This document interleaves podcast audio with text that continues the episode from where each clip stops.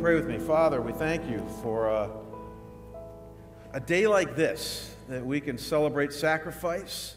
Lord, as we turn to your word here in just a minute, we're going to talk about the sacrifice of your son Jesus and how you call us as followers of Jesus now to be sacrificial in the way that we love and treat others. And yet, Lord, we have an example of living sacrifice in this holiday that we celebrate today the sacrifice of those who gave their lives for freedom in our democracy. And we're very grateful, Lord, for each person who has done that. And we do remember them today. And so, Lord, receive our worship, receive the humility of our hearts. Lord, receive our open minds now as we come to your truth and your word. Fill us up, we pray, that we might be prepared for the week and the months and even the years ahead through understanding your word to us. We pray this in Christ's holy and precious name. Amen. Well, I was uh, gone last Sunday, and I was uh, traveling in Europe to a place called the European Leadership Forum.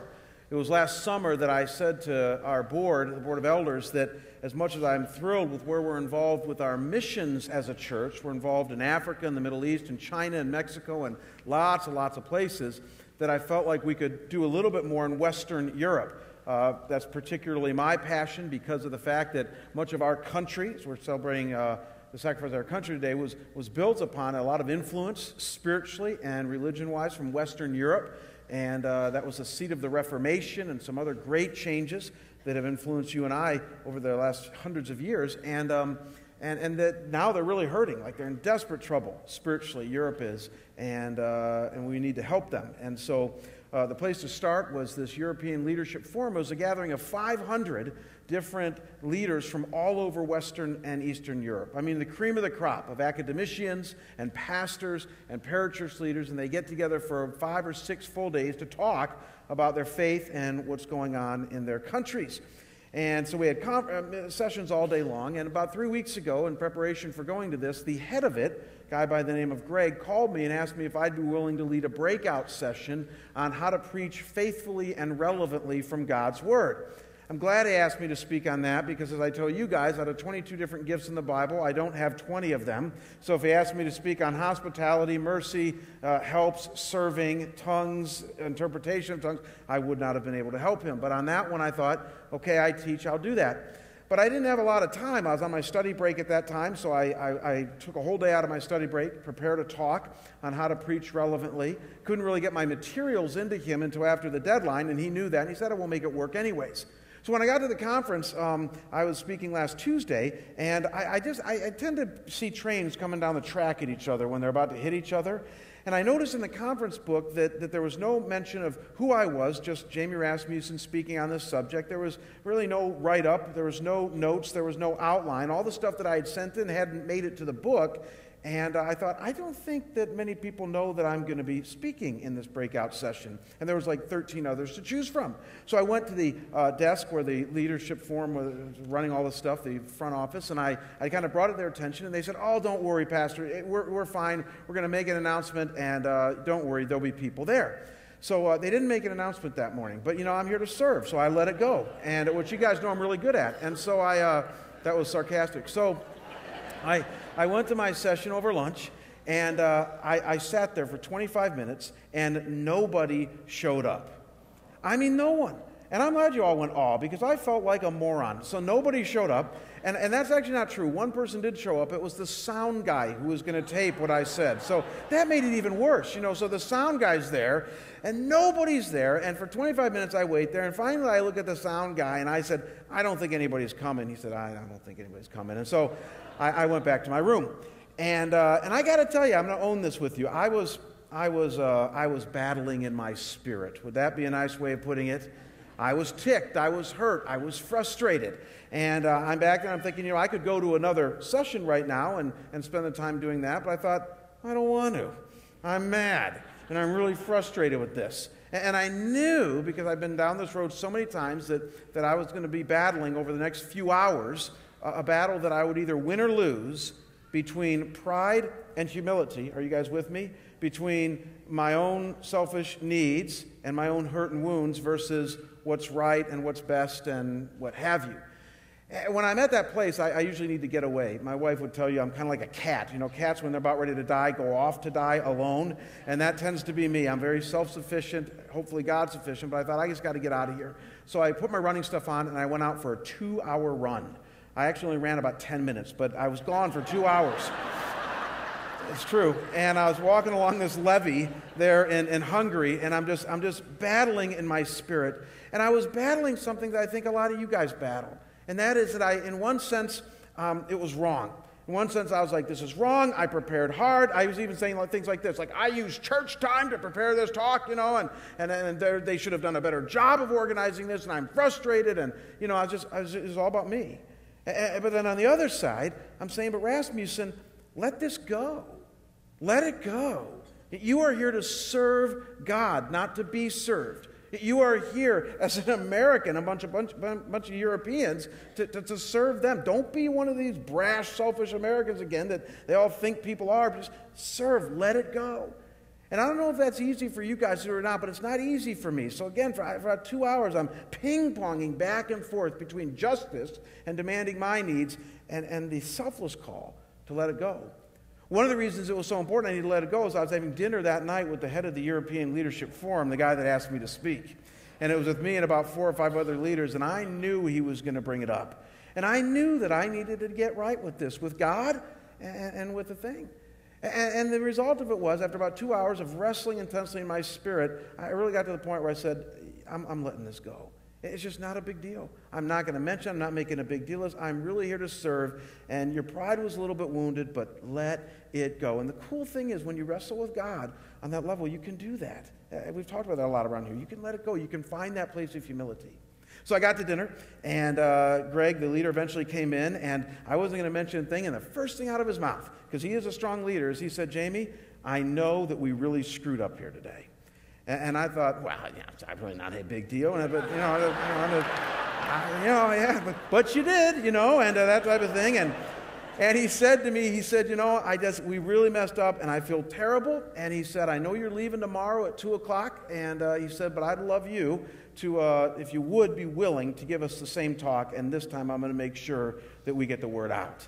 And I was like, oh, you don't have to do that. I've already let it go. I'm like, you know, I, I don't want to go back. But I did. And uh, they got the word out, and we had about 20 pastors the next day. It was really kind of cool. 20 pastors from all different countries um, come, and we talked about how to preach faithfully and relevantly from God's word. And, and it was a happy ending to a, a very tough time.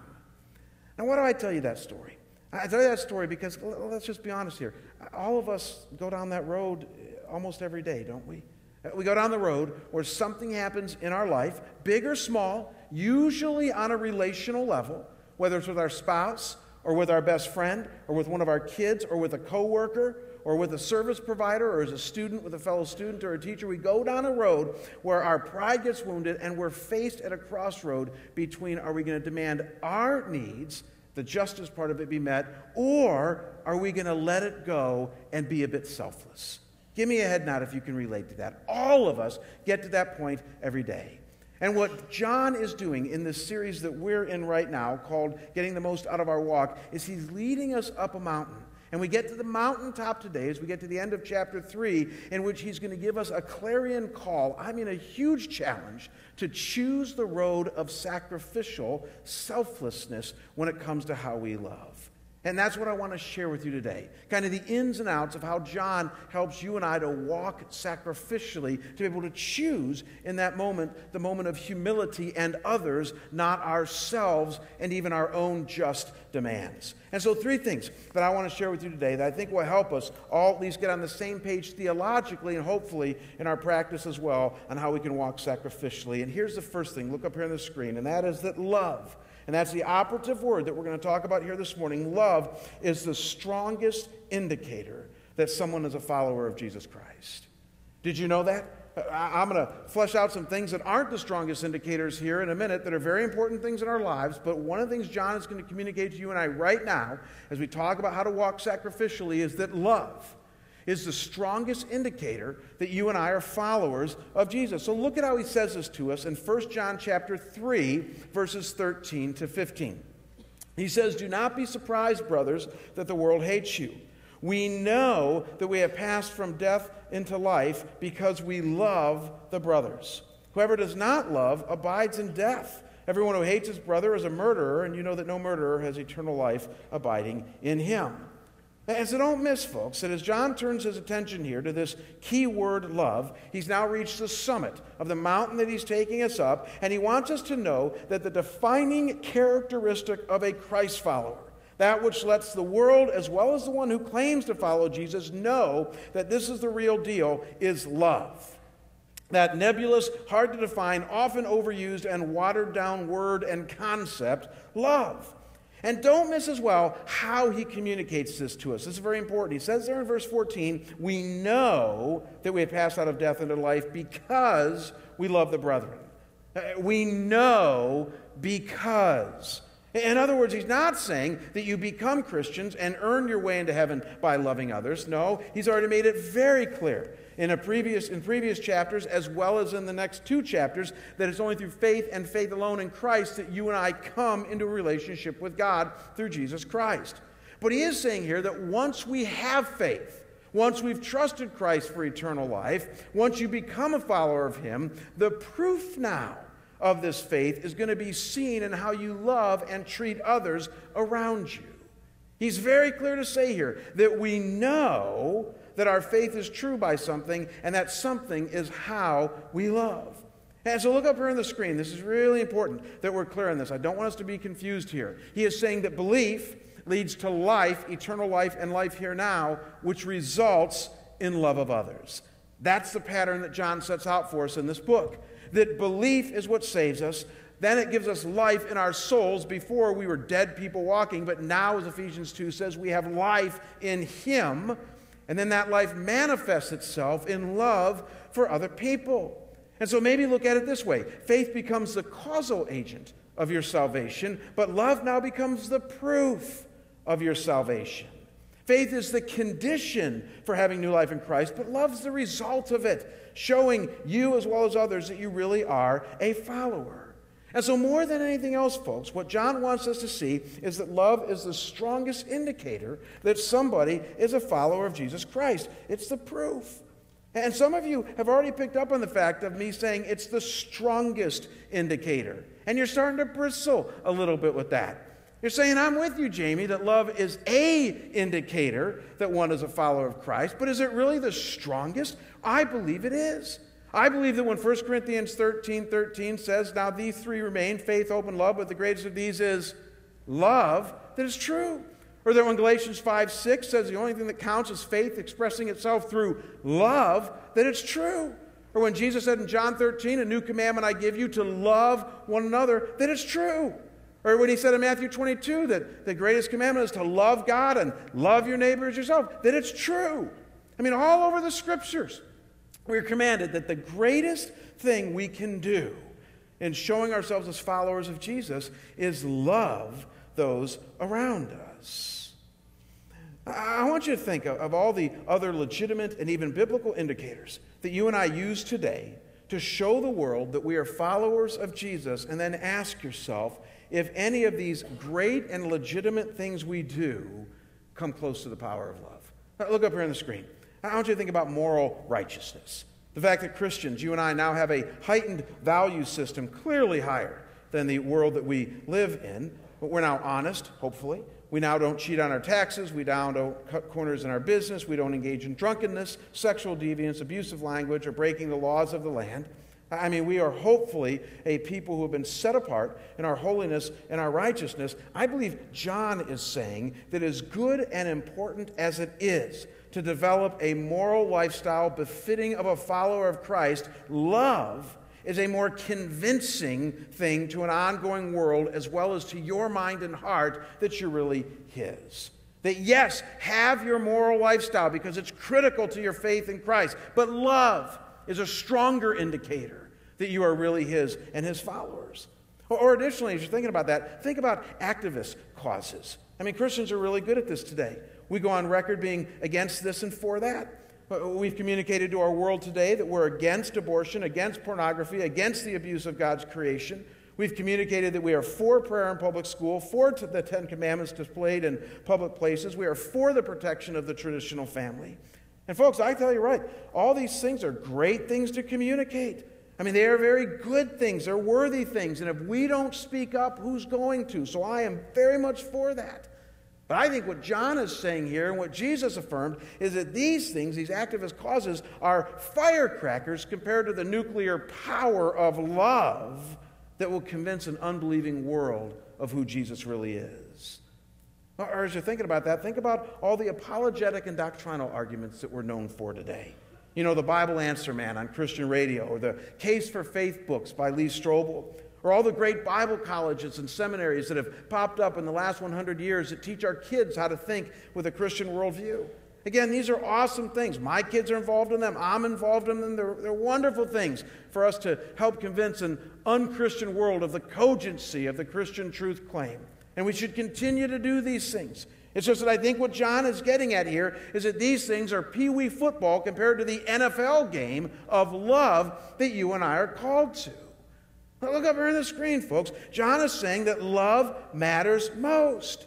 It's how we know that we have passed from death into life. It's love that lets us know that what we claim is true. And the reason that this is so important is that without love, the love that you and I have for each other, as well as for all the people outside the fold. Without live this love, we're not going to have any internal assurance that we are really His and that He is changing us. And we're also not going to stand much of a chance of convincing an unbelieving world that Jesus is real.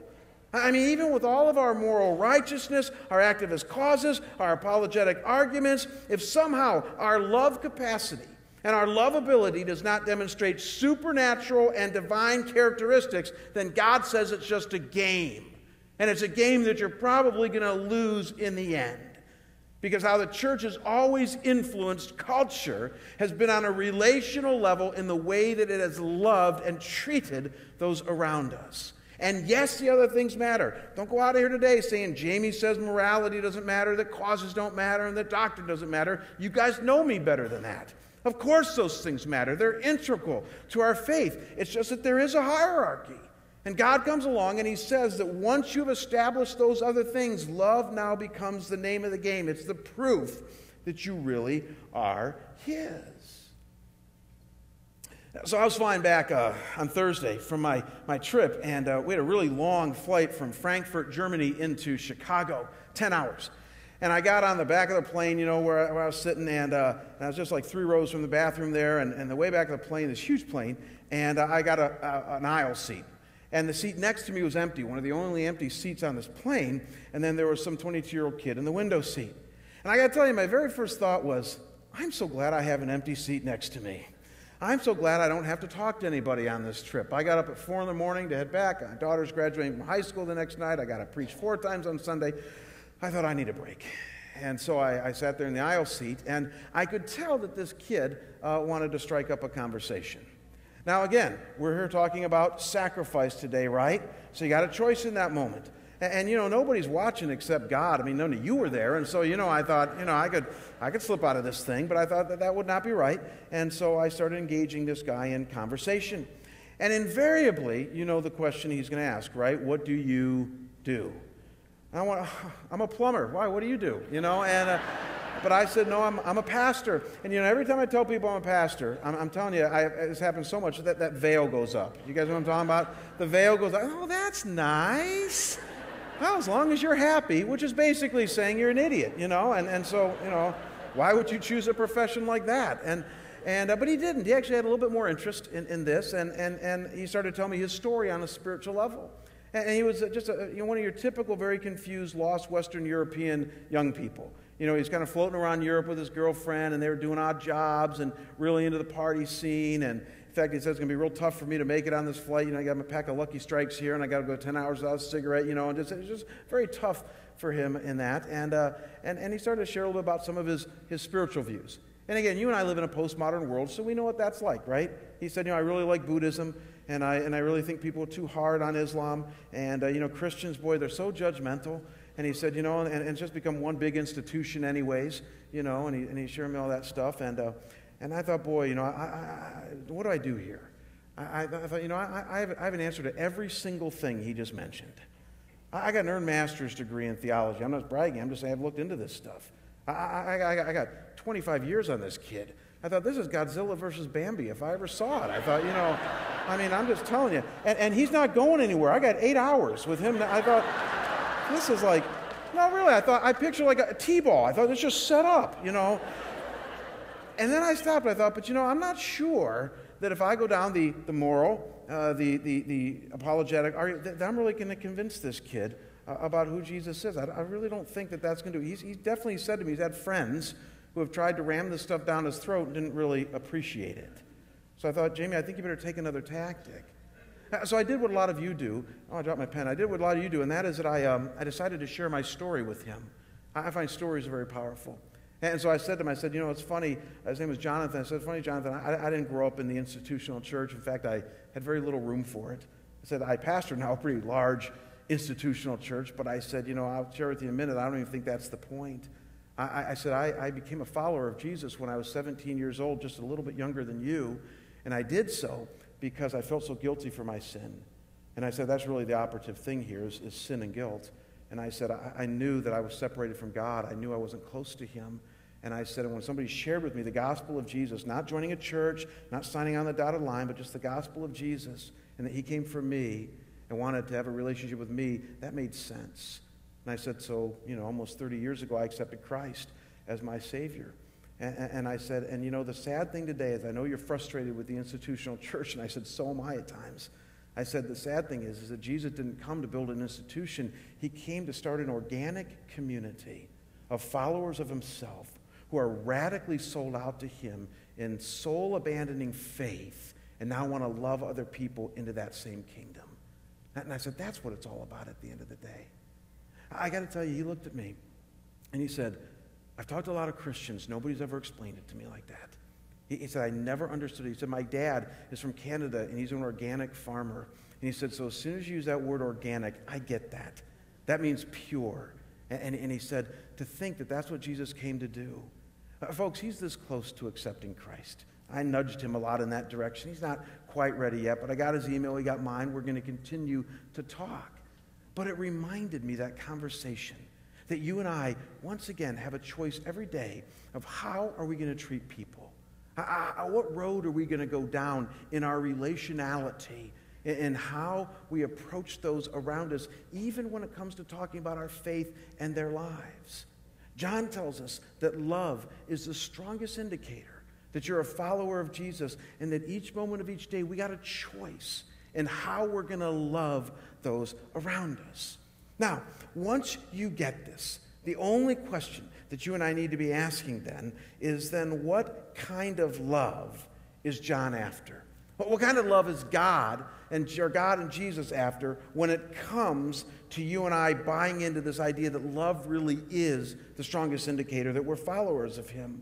Or to put it maybe more pointedly for you and I today, what is it that we don't understand about love in our 21st century postmodern, post Christian society that John knows and that God knows and is most concerned about? And so here it is. Here's point two on your outline this morning. And I think you're going to like this, though it's a hard pill to swallow. And that is that the acid test of love is self sacrifice that meets a real need of others. This is what I wrestled with when I was, nobody showed up to my talk. It's what I wrestle with each moment of each day. That if you and I at all say that love is what really God is after for in our lives, here's what it's defined as it is self sacrifice that meets the need of other people. And so look at how John goes on to say this to you and I in the next verses, in verses 16 to 18 of his letter. This is fascinating. It's almost like he reads our mind if we ask the question, well, what do you mean by love? He says, By this we know love, that he, Jesus, laid down his life for us, and we ought to lay down our lives for our brothers. But if anyone has the world's goods and sees his brother in need, yet closes his heart against him, how does God's love abide in him? Little children, let us not love in word or talk, but in deed and in truth. Now, for the sake of clarity, I want you to notice three things that John does here to communicate to you and I the kind of love that he's talking about here. He's not going to let us wiggle out with some hallmark definition of love or some version of love that you get in a country song today. Three things that he does here for us. He gives us love defined in verse 16, love exemplified in verse 17, and then love clarified in verse 18. Three ways of attacking the same thing that you and I are crystal clear on what love is. Notice first, he defines it in verse 16. He says, By this we know love, that he laid down his life for us, and we ought to lay down our lives for our brothers. And so, folks, don't miss this. Love at its core, he's saying, is sacrificial. In order for love to be something, it's got to cost you and benefit another. Do you see that there?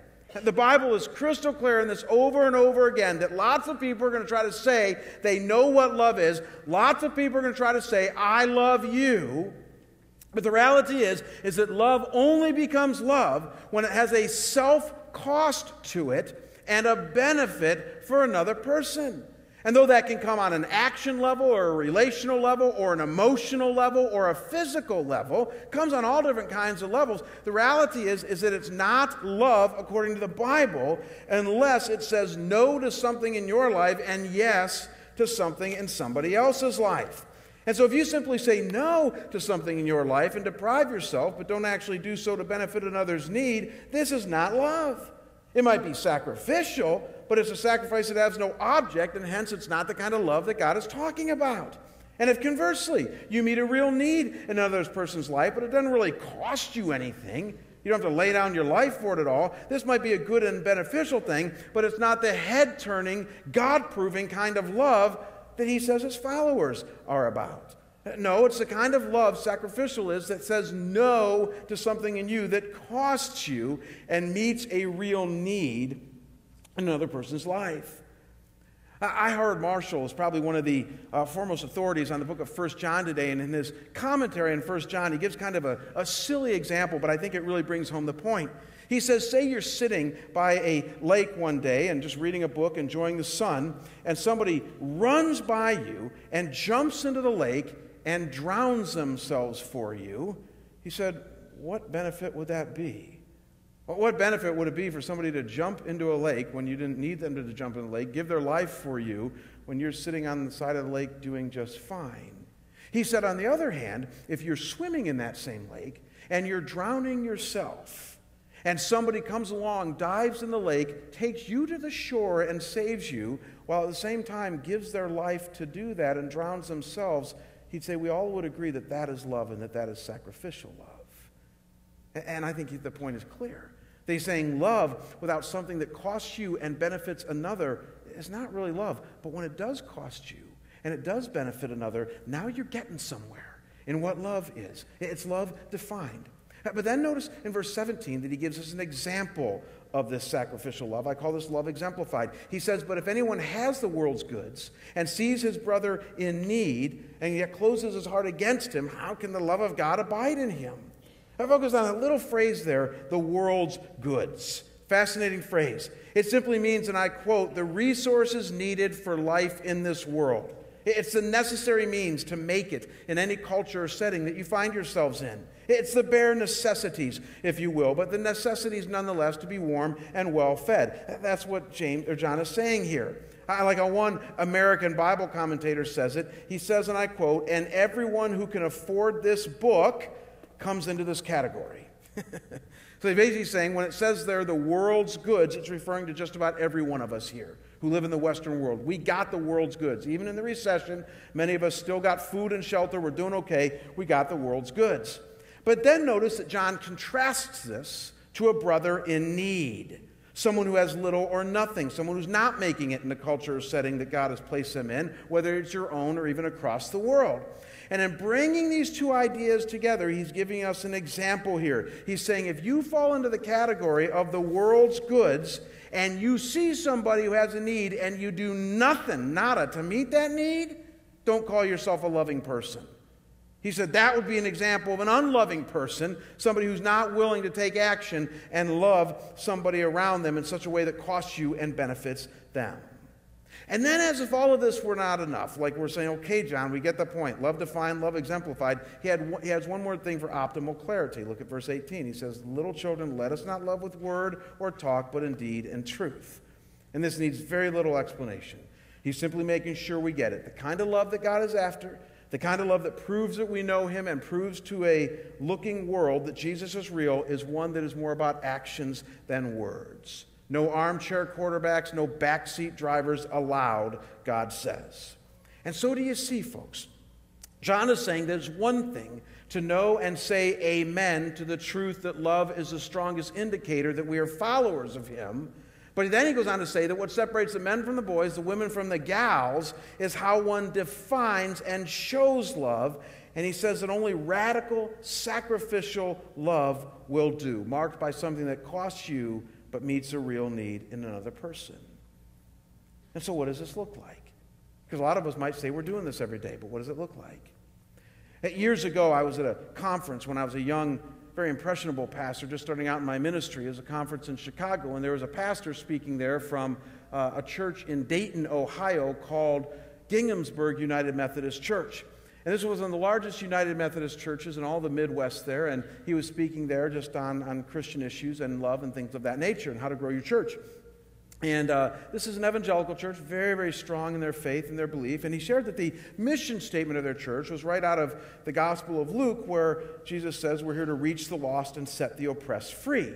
And so he said, you know, really the, the whole mission of our church is to reach lost people and give them the gospel, but then also to help people on a tangible level, because we're in some rough areas of Dayton, Ohio, help people to understand that God really loves them by meeting their physical needs. And then he shared something that absolutely blew me away, folks. He, said, and so as a result of this, here's what my wife and I are doing for the next 10 years of our lives. He said, everything that we do for our family, we've committed to mirroring for a inner city family, whether it's big or small. And those of us in the audience are saying, well, what do you mean?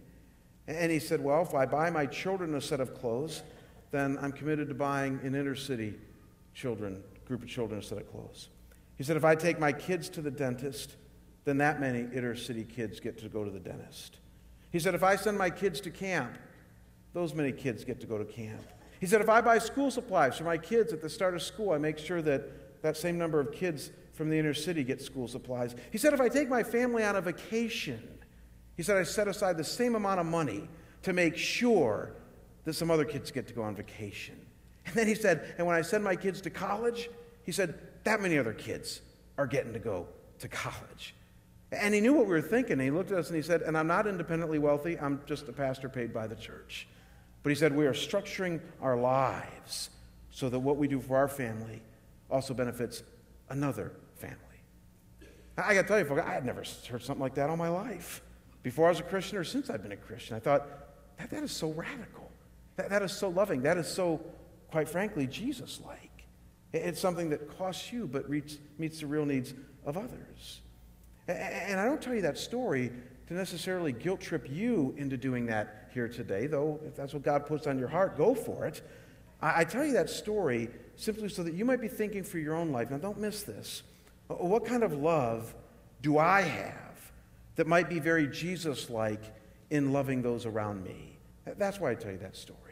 I think that's what John wants us to walk away from this passage with. That when we see love defined and exemplified and clarified, in this way, we're supposed to ask ourselves now, how am I doing this in the life of those around me? How do I have a love that's defined this way so that others might turn their heads and say, Whoa, who have you been with? To which I can say, I've been with Jesus. You know, I'm actually very encouraged about Scottsdale Bible Church on this level. One of the reasons I felt very comfortable coming here um, two and a half, three years ago was because this church really does take seriously the call to, to love others in an action oriented way. Part of our bylaws say that one of our five driving values is, and I quote, to release people to selfless service. And Darryl led the way hugely like that for 25 years.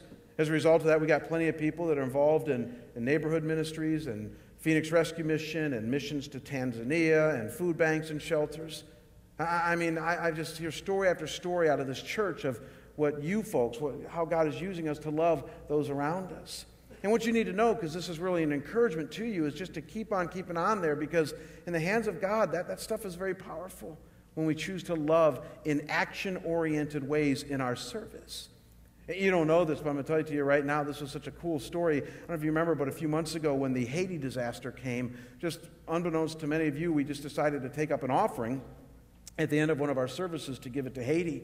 And you guys are so generous. Uh, our church, in one offering, not announced, in addition to our regular offering, gave $141,000 to Food for the Hungry for the disaster in Haiti. And we sent that right off to Food for the Hungry the very next day. We sent it so quick and so, um, and so much that, that it allowed Food for the Hungry to get on the ground there in Haiti and set up shop so fast, because they're already there, but allowed them to really set up shop, that the UN took notice of this. This is a true story. The UN took notice and awarded Food for the Hungry a $2 million grant right then to help in the rebuilding of Haiti. So the 141,000 that you folks gave in the hands of God, because it was given so quickly and sacrificially, uh, allowed Food for the Hungry to get an additional 2 million. I hear stories like that and I say only God. Only God. And that's what he does. As we'll see in a minute here, when you and I love others in the way he's called us to. But we don't love just in service. What I want you to hear today, too, is that the real defining way that you and I are going to love, and this was the point of my two stories earlier, is in our relationality.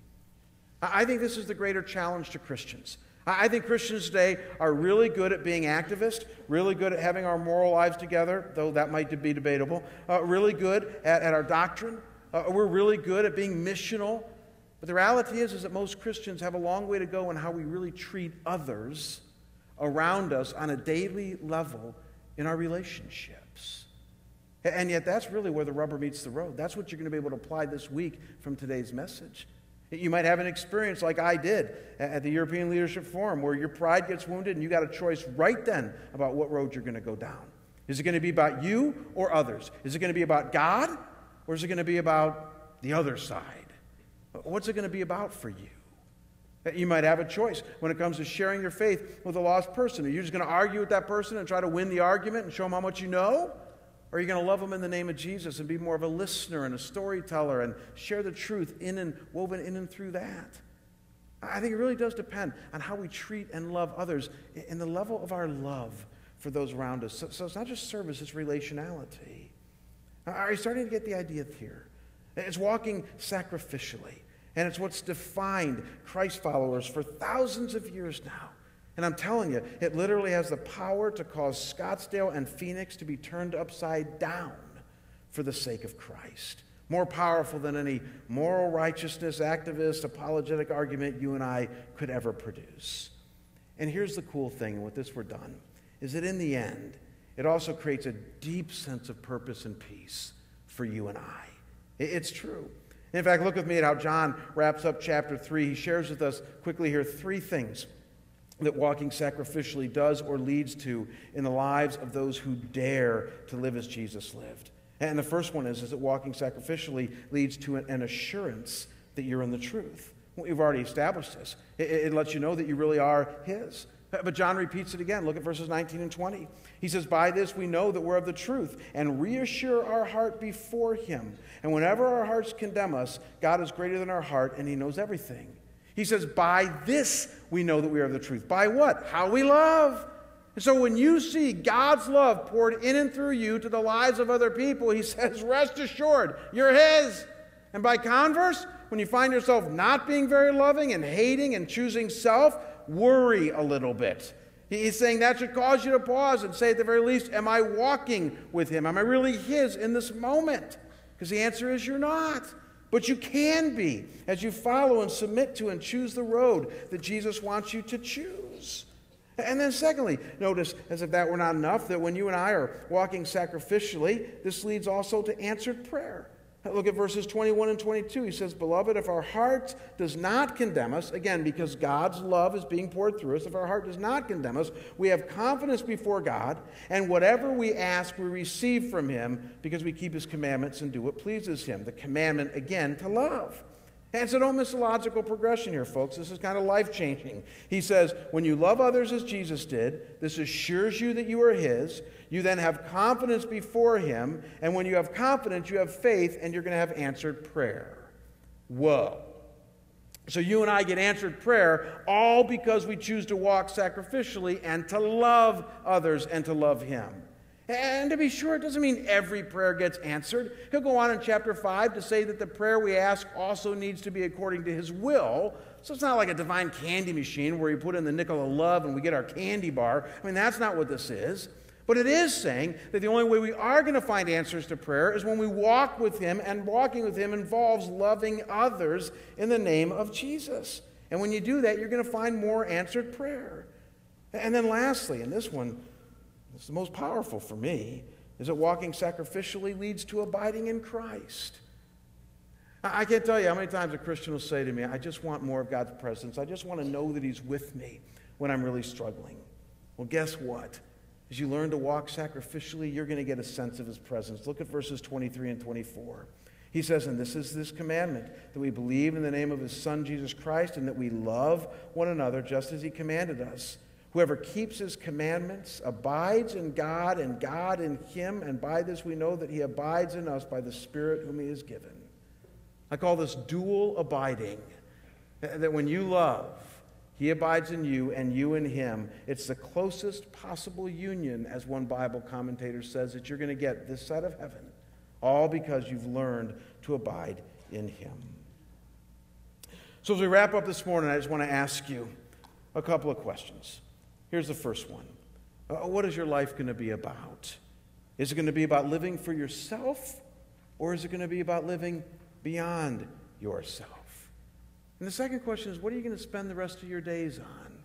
Are you going to spend it on you, or are you going to spend it on God and others? What the Bible tells us over and over again is that if you want living waters flowing out of your soul, if you want to have the assurance that you're really His, if you want to know Him, like you know a good friend. It's going to be because you have a faith relationship with Jesus Christ built on an unwavering faith and trust, as well as an unconditional love for those around you that learns to walk sacrificially as you follow God and pour into them. Let's pray.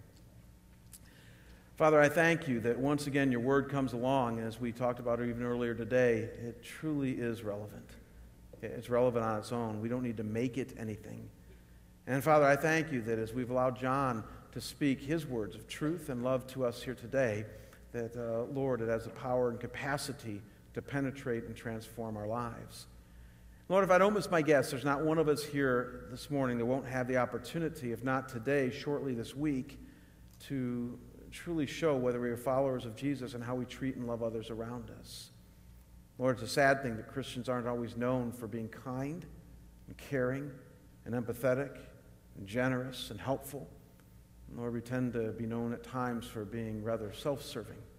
So, God, I pray that that would be different for Scottsdale Bible Church.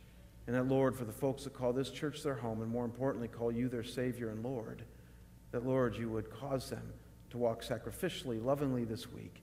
And, Lord, as you do that, would you use that to build your kingdom in the hearts and minds of those that you have called and chosen for your kingdom? God, we thank you for your truth. We thank you for your grace. We thank you that both of those things come to us in Jesus our Savior, in whose name we pray. And the whole church says together, Amen. Amen. God bless you. We'll see you next week.